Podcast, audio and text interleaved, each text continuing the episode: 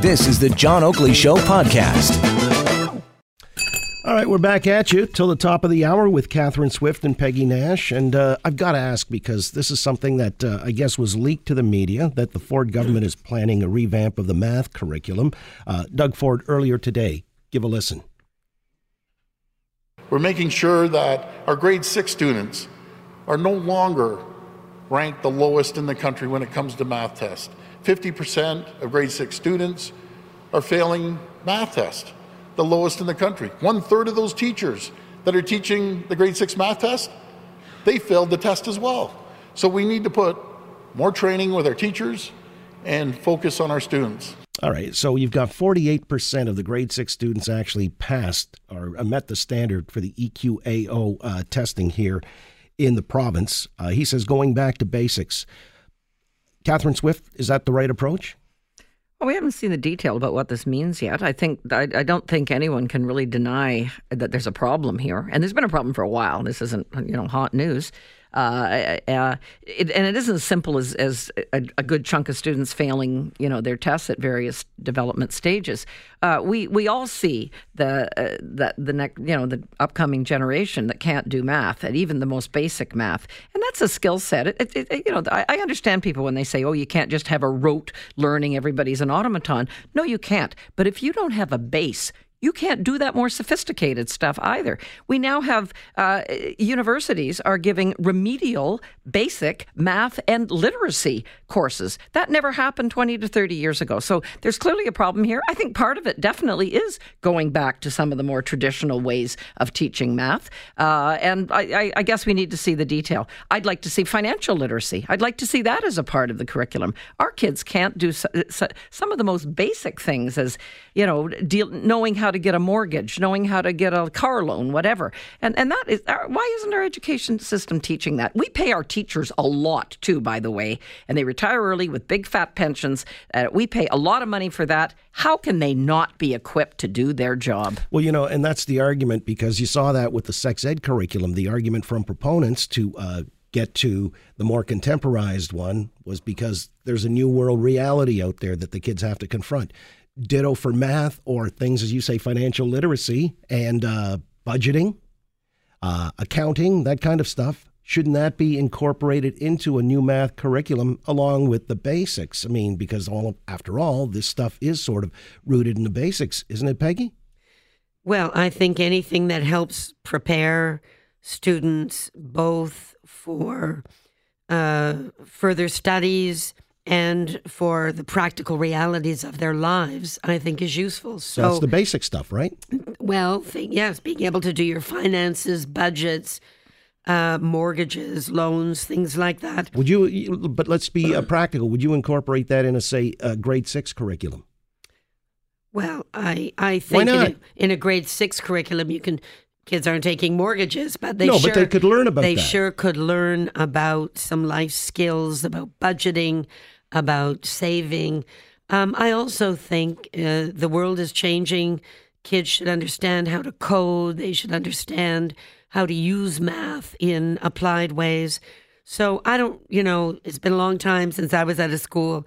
I don't know what the current curriculum does, but if it's not working, um, then I I think in principle updating it making sure teachers have the right skills for students. I think that makes sense. Well, that's what Doug Ford was alluding to. And uh, according to one government source, Discovery Math is gone. It's failed our children and uh, can't come soon enough. On the budget issue, this is interesting because we've got one coming out federally on the 19th. That's next Tuesday. Uh, and some people are positing that, well, because the economy's been soft of late, uh, Morneau's going to go on a spending binge. You're already wincing, Catherine Swift. What do you anticipate here?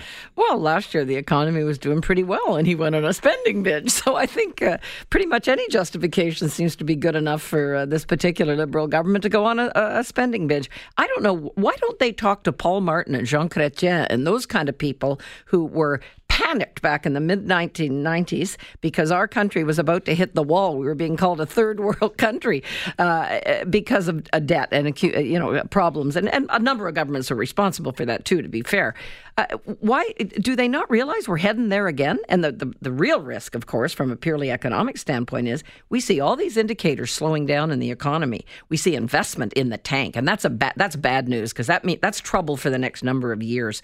A lot of talk about tipping on the edge of a recession. So sp- even more spending. We're already spending over 30 billion a year in debt service just to pay the interest on our debts. That's like a federally. whole new pro federally. That's yeah, that's just federally. Mm-hmm. Way more than that provincially. Uh, why don't they get that they're just making us so vulnerable to the next economic turndown?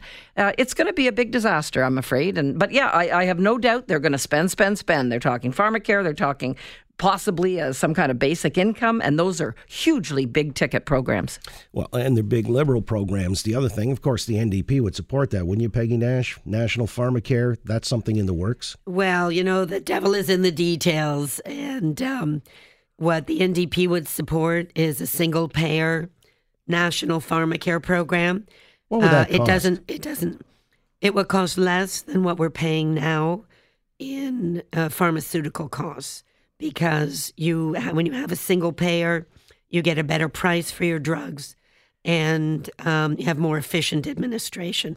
It's just that now much of that money goes through companies, it goes through individuals, through Right. insurance plans. So you're going to get pushback Sure. from the insurance industry for sure.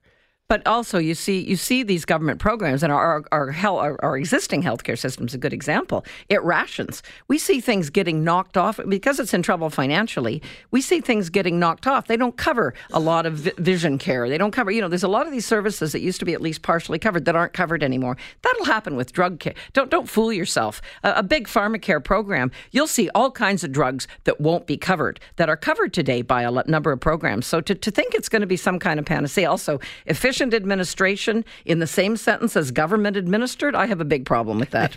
Let me ask another panacea, and I'm tight on time, but since you guys have got uh, experience on the labor front, there's talk of a labor shortage in Canada. Like the job numbers came out last month 55,000 jobs created, surprised most economic uh, economists. And yet, you know, we've got a soft economy, 0.04% growth annualized. I mean, you could be headed for a recession, as Catherine said. And yet, uh, businesses are saying there are uh, jobs wanting and uh, a labor shortage, so we should import skilled labor. Is that something that they just want to import skilled labor to uh, keep the costs low? Domestic labor may cost more. I mean, what's the thinking? Do we need to bring in people, immigrants with skills, and uh, or do we teach them here at home? Well, you know, it's true that there's a generational change taking place, and uh, we do have a skills shortage in some areas. That's absolutely correct. I think for a generation, young people were encouraged to go to post secondary education, universities, colleges, and discouraged from becoming tradespeople. And that's a shame because those are very good jobs. I'd like to see more of our young people in apprenticeship programs getting access to those jobs.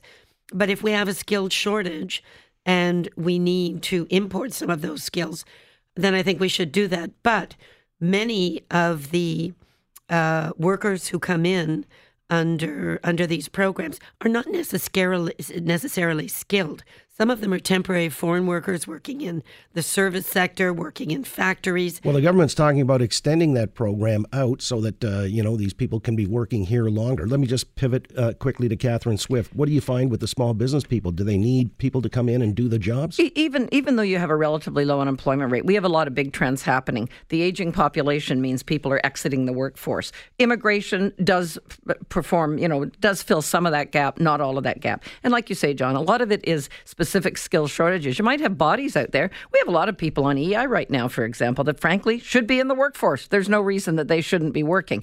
But the the skill set match is really the challenge, and that's gonna and that's not a, even a function almost of the economy. That's going to be a function for the next number of decades, partly because of aging population, partly because of the, you know our, the changing nature of our economy and so on. So I think we have to do all of the above. We have to bring people in. We have to uh, also train existing people as best we can. But I, I must say, from a small business standpoint, I remember the debates about the temporary foreign worker program.